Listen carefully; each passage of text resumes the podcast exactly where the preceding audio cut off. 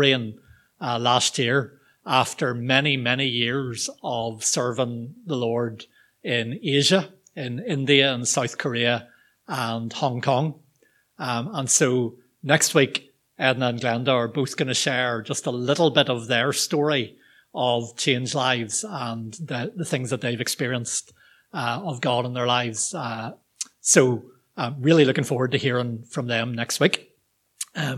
But for now, we are still here. We are still on the hillside with Jesus. Caleb, can you just turn on my clicker for me? There we go. We're on the hillside with Jesus, which I want to just encourage us again is the best place for us to be, especially in this time that is full of uncertainty and upheaval, where the ground under our feet can seem kind of uncertain. The best place for us to be is sitting at the feet of Jesus, listening to his words, finding our center there, finding our solid ground there, finding our identity there. And so that's what we're going to do together again this morning. We're going to come to Jesus saying, you have the words of eternal life, and we want to listen to him. So let's read together. We're going to read from Matthew chapter 5, reading from verse 31. We're going to be dealing with two quite different topics this morning. One about marriage and divorce, one about swearing oaths. But I guess maybe the connecting thread, if you want one this morning, is about promises and being people who keep our word and being trustworthy. And you can maybe see that theme woven through. So Matthew chapter 5, reading from verse 31. This is what it says. Jesus says, "It has been said, anyone who divorces his wife must give her a certificate of divorce. But I tell you that anyone who divorces his wife, except for sexual immorality, makes her the victim of adultery, and anyone who marries a divorced woman commits adultery. Again, you've heard that it was said to the people long ago, do not break your oath, but fulfill to the Lord the vows you've made. But I tell you, do not swear an oath at all, either by heaven, for it is God's throne, or by the earth, for it is his footstool, or by Jerusalem, for it is the city of the great king. And do not swear by your head, for you cannot make even one hair white or black. All you need to say is simply yes or no. Anything beyond this comes from the evil one." So again, you can see strong words from Jesus, blunt words perhaps from Jesus, challenging words. We're going to try and wrestle with them a little bit this morning. I'm going to start with the theme of marriage and divorce, and maybe on the question of divorce. It's tempting to jump straight in and ask questions like this. Maybe these are the questions that are most buzzing in our mind. When is it okay to divorce? When is it not okay? And maybe even other questions beyond that, like when is it okay to get remarried and when is it not okay? And so on. I want to suggest right at the beginning, thinking about the big themes that we've been thinking about. If we only think on that level, we are thinking like Pharisees. Always for the Pharisees, the focus is purely on external behavior and wanting to make lists of rules. Always it's about, let's make a list of what is okay and what is not okay. And remember what we talked about before, the temptation then is to take our list of rules and head off depending on it and not needing to depend on Jesus anymore. And so I want to encourage us not to just stay on that level. Jesus wants to create in us a righteousness greater than that of the Pharisees. Jesus is interested in our hearts. And so we always need to keep asking as we go through this sermon, what kind of character is Jesus wanting to form in me? What kind of person does he want me to be? Right? Those are our key questions. What kind of heart, what kind of character, what kind of person is Jesus wanting to form me into?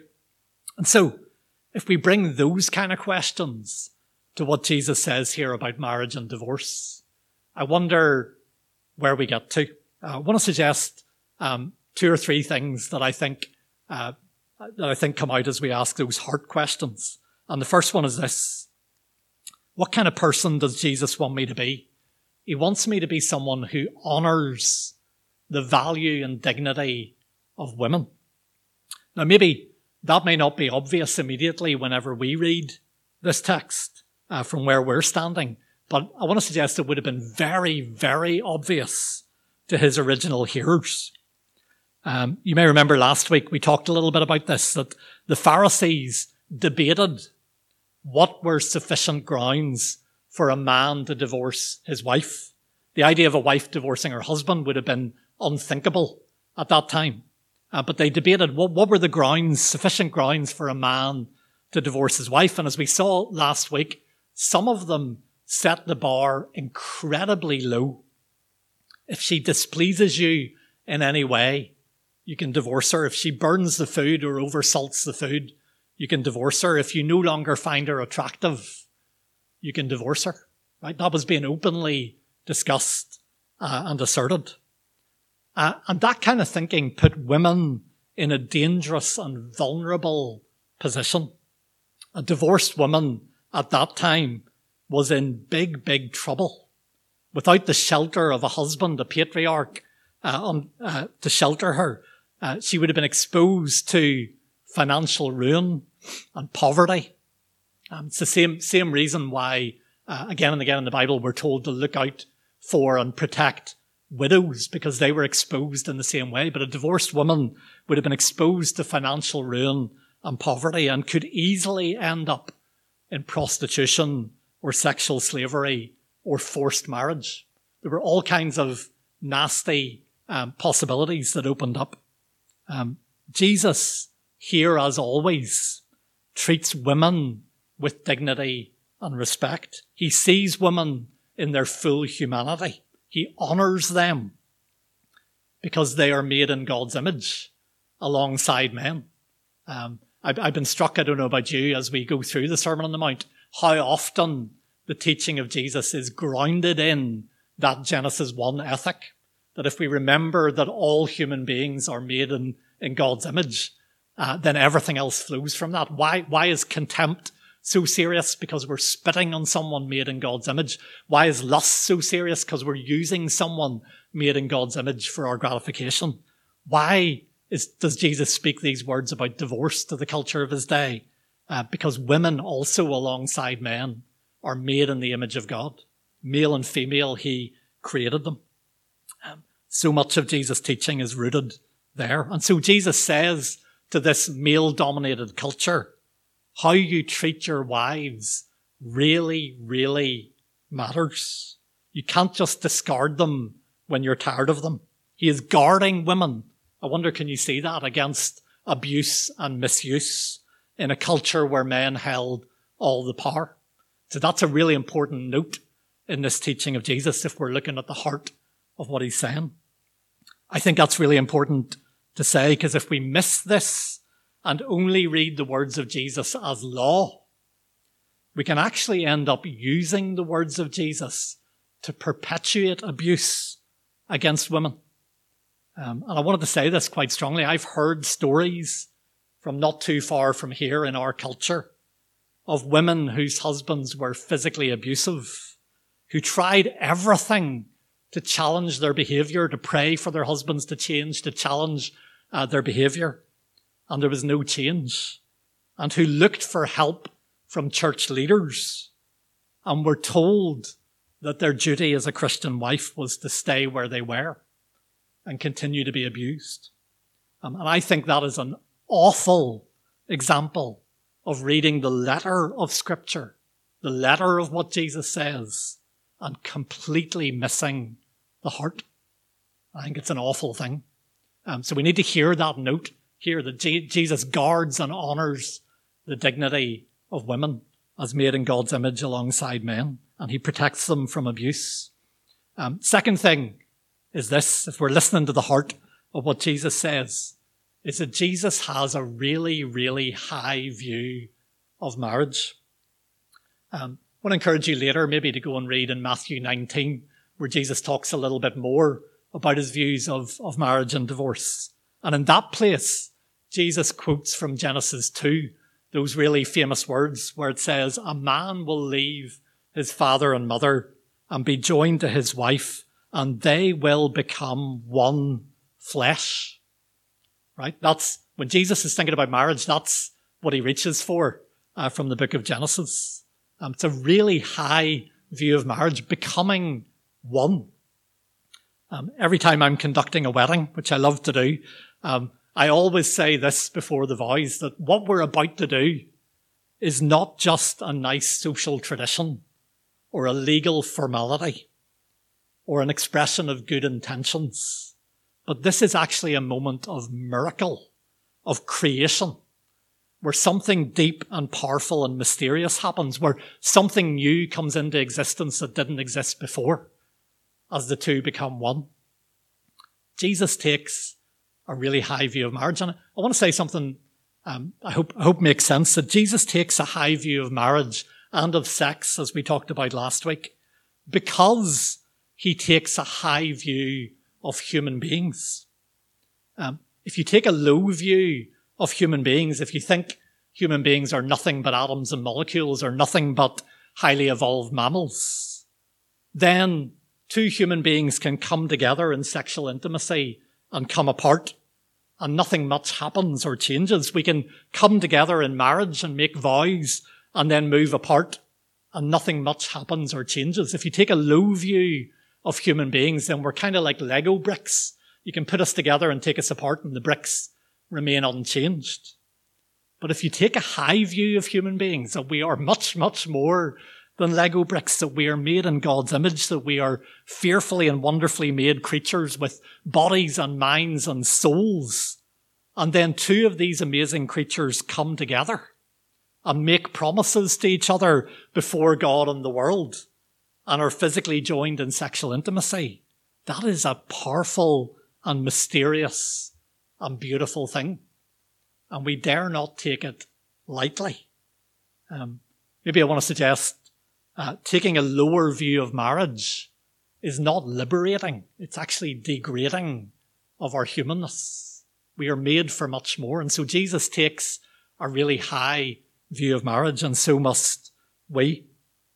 And so there's where I want to start, that Jesus guards and affirms the dignity of women, that he takes this really high view of marriage. And then that leads us here, that divorce is always a tragedy.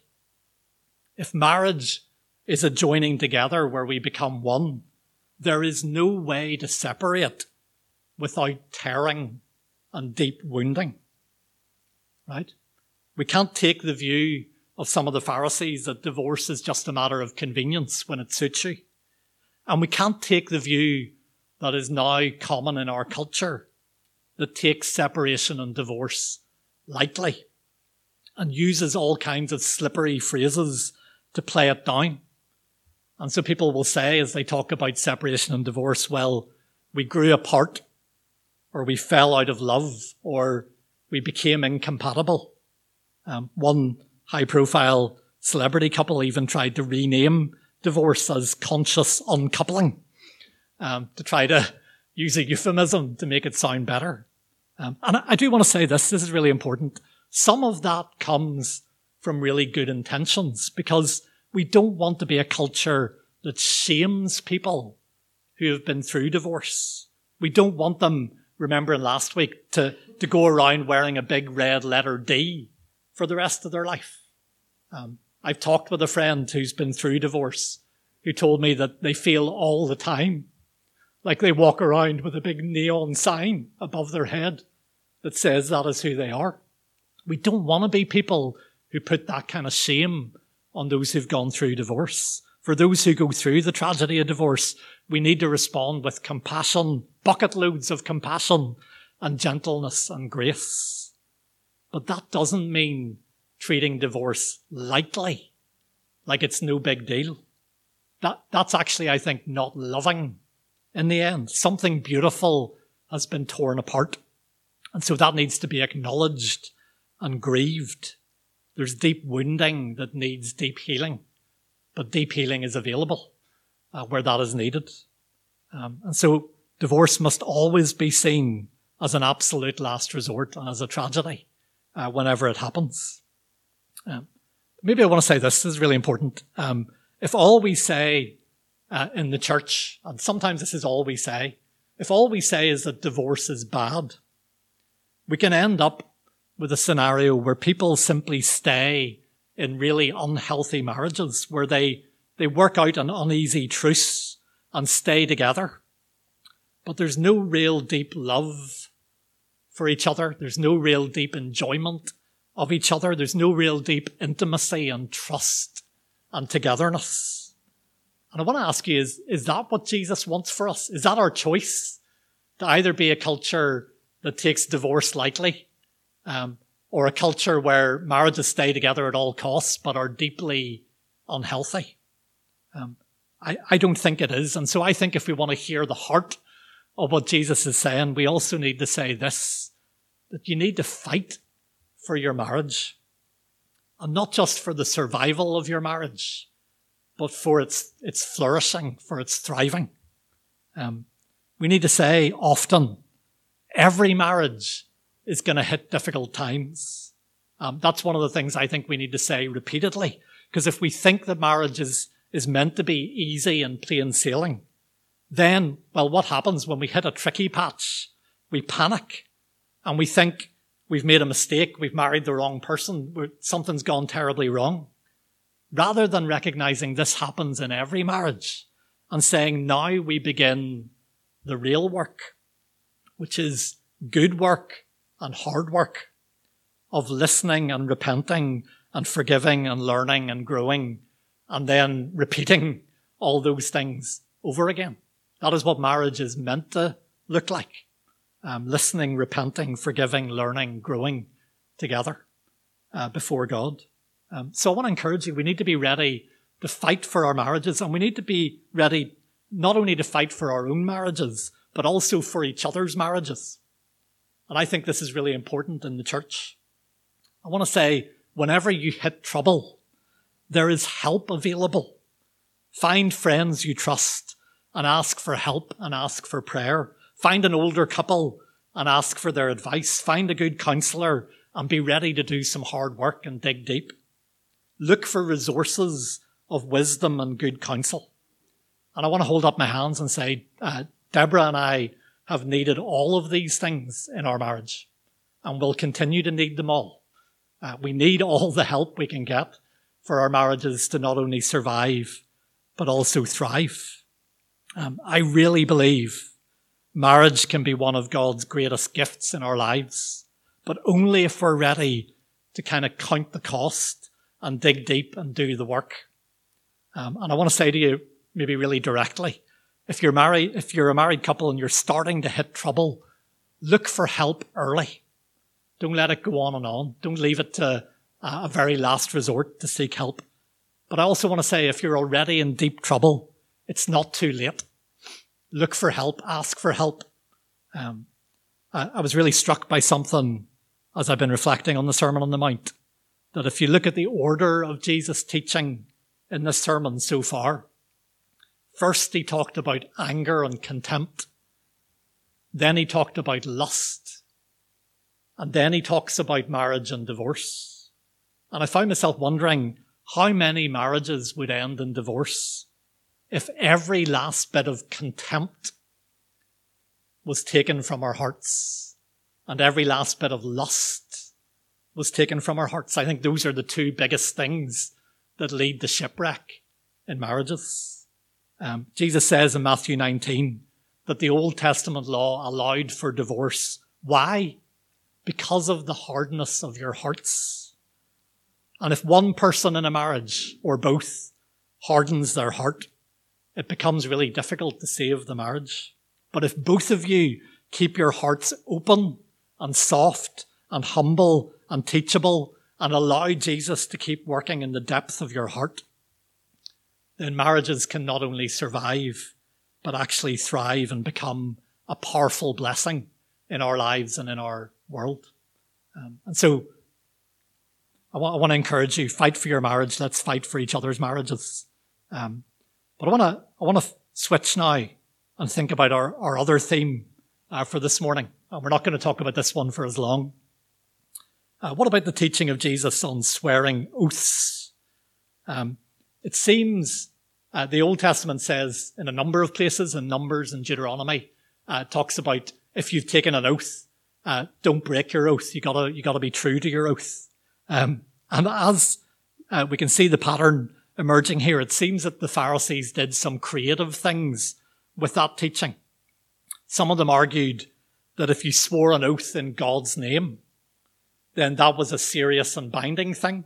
But if you swore an oath by something less than God, you swore an oath by the earth or the city of Jerusalem or your own head, those are the examples Jesus mentions, then somehow that was less binding or less serious, and you wouldn't be in as much trouble if you broke that oath. So oaths taken in God's name, very serious. Oaths taken on anything else, not so binding, not so serious. Jesus cuts through all of that nonsense, all of that game playing. And what does he say? He says very directly, do not swear an oath at all. Not at all, not on anything, right? That's kind of pretty simple and clear, and leaving no room for loopholes. And I do want to just talk about this for a second really directly. I don't see any reason not to take this teaching of Jesus absolutely seriously. Don't swear an oath at all. So let me give a couple of examples. And there may be a little bit of controversy here that you can talk about over your Sunday lunch. Don't try and strengthen your promise when you're promising something by saying, I swear to God, or I swear on my mother's grave, or all kinds of other weird things that people can say. I think that one should be uncontroversial. Don't do it. Don't strengthen your promise with those kind of pledges or oaths. Let's get a little bit more controversial. There are some societies in our culture, like the Freemasons or the Orange Order, which require their members to swear a pretty strong oath. And I want to say to you really directly, if you're a follower of Jesus, don't do it. And I want to say to you, if you have taken those oaths, I want to strongly urge you to renounce them and disentangle yourself from them. And I want to draw your attention to what Jesus says, that these things come from the evil one. There's something really serious about binding ourselves with oaths in this kind of way. So I want to say that very strongly. Don't take those kind of oaths. And if you have, get someone to pray with you and renounce them and disentangle yourself. Let's give you one more that you can debate over Sunday lunch. There are situations in our society, especially in court, and this has happened to me a couple of years ago, where we can be asked to place our hand on a Bible and swear an oath by Almighty God.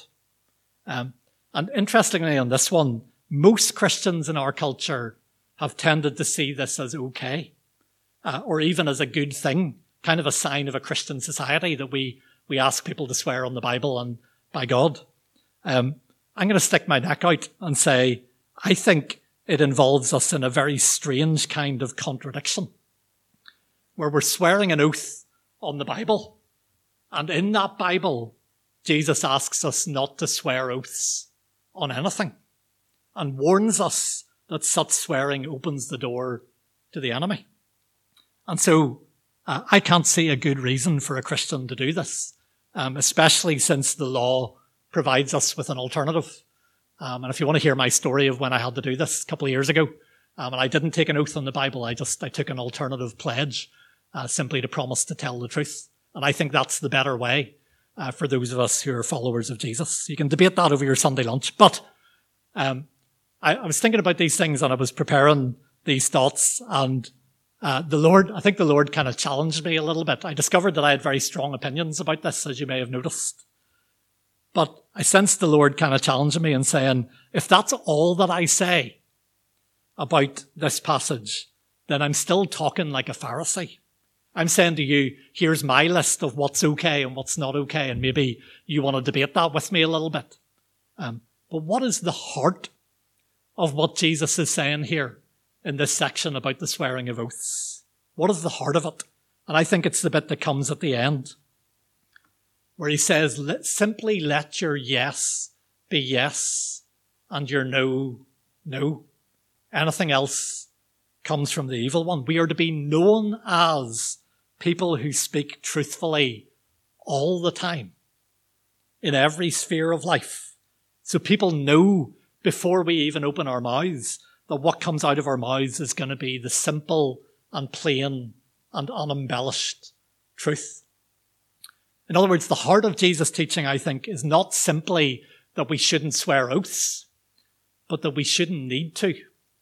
It should be entirely unnecessary because everybody around us knows that we are truthful people.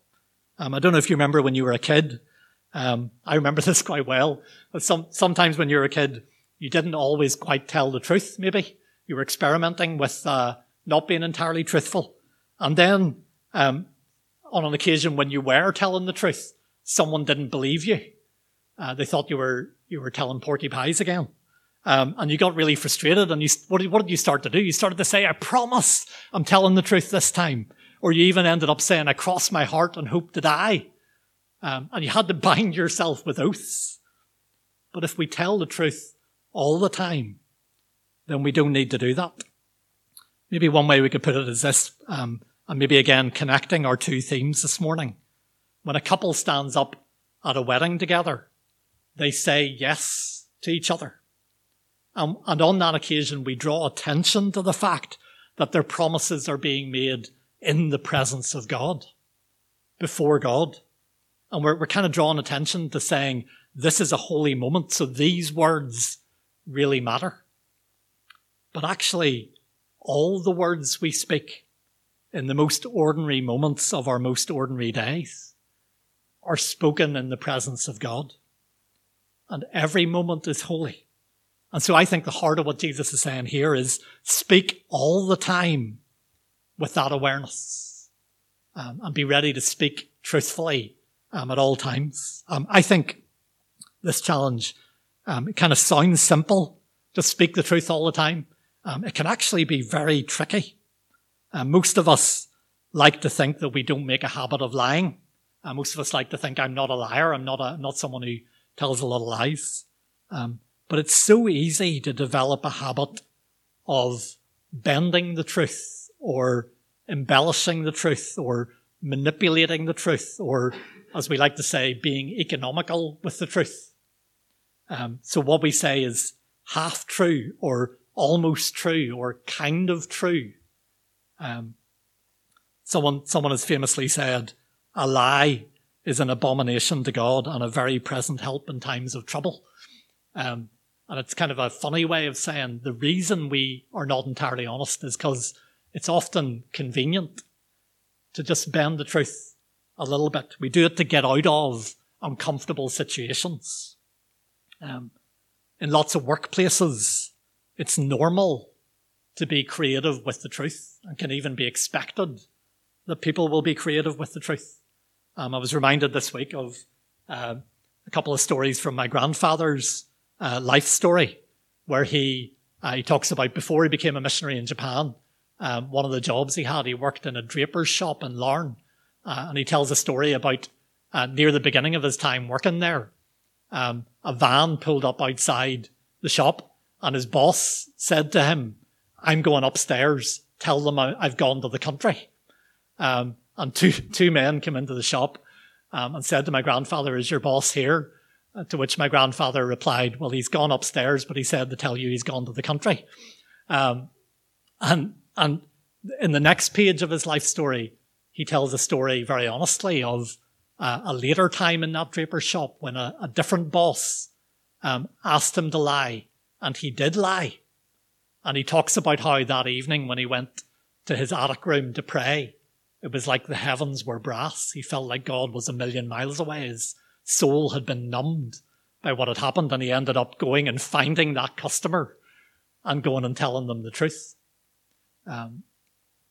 Many times in a workplace, you might be asked to bend the truth. Sometimes if you don't do that, there might be a cost. But you'll also start to get a reputation as someone who is reliable, who is trustworthy, whose word can be depended on. In lots of social interactions, it can be really tempting to bend the truth. if you want to turn down an invitation to go somewhere or do something, but we don't want to hurt their feelings, we end up saying something plausible but not quite true, or we're wanting to explain why we're late. So we say the traffic was bad, and maybe the traffic was bad, but we know that's not really the reason why we're late. It's so tempting just to become a little fast and loose with the truth. And I think Jesus' words are really challenging. Let your yes be yes. Let your no be no. Anything else beyond that comes from the evil one. I want to encourage you to try a little experiment this week. And I mean this absolutely seriously. Just to keep a watch on your speech and watch out for those little moments where you're tempted to say something that's not quite exactly true, that's a little bit deliberately slippery or deceptive.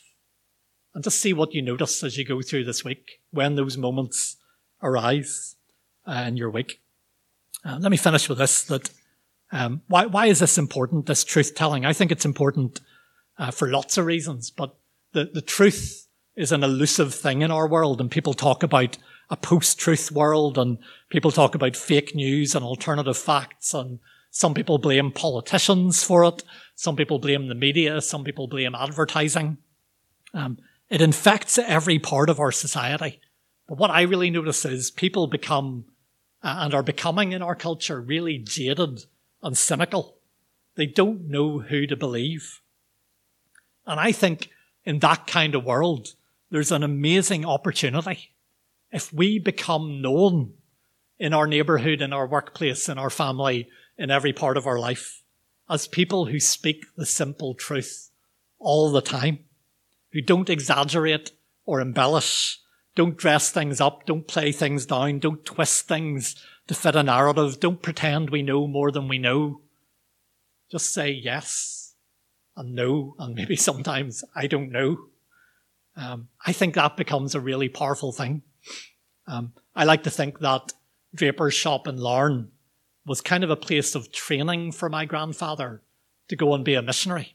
Because as we go into the world to preach the gospel, people are not going to believe us when we tell them the truth about Jesus, unless we are known as being trustworthy in the rest of our lives. If they know that we speak the truth all the time, then there's every chance that they might listen when we say, I want to tell you the truth about Jesus. Then we will shine like stars in the universe as we hold out the word of life. I think that's why it really matters that we be people of the truth. So let's pray.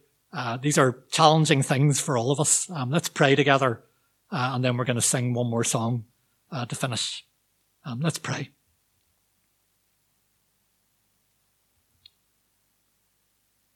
Father, these things that we've talked about are really not easy. We don't find it easy to build healthy, thriving, flourishing marriages. We don't find it easy to be faithful to our marriage vows, not only the letter of our vows, but the spirit of them and the heart of them. And Father, we don't find it easy day by day to be completely truthful and honest in our speech. Father, we need your help. We want to thank you that you are the faithful one. We want to thank you that all of your words are completely reliable and trustworthy. We want to thank you that your promises are completely reliable and trustworthy and unshakable, that we can stand our lives upon them. We want to thank you that all of your promises are yes and amen in Jesus. And so, Father, we want to pray, would you, the faithful one, come and change our hearts, make us more like you? Would you conform us to the image of your Son? Would you make us people who keep our promises and keep our word and are known to those around us as those who are faithful and trustworthy? Come, Holy Spirit, and help us to put these words into action in our lives. We can't do it by ourselves. We need you to come and change our hearts. And we pray in the name of Jesus. Amen.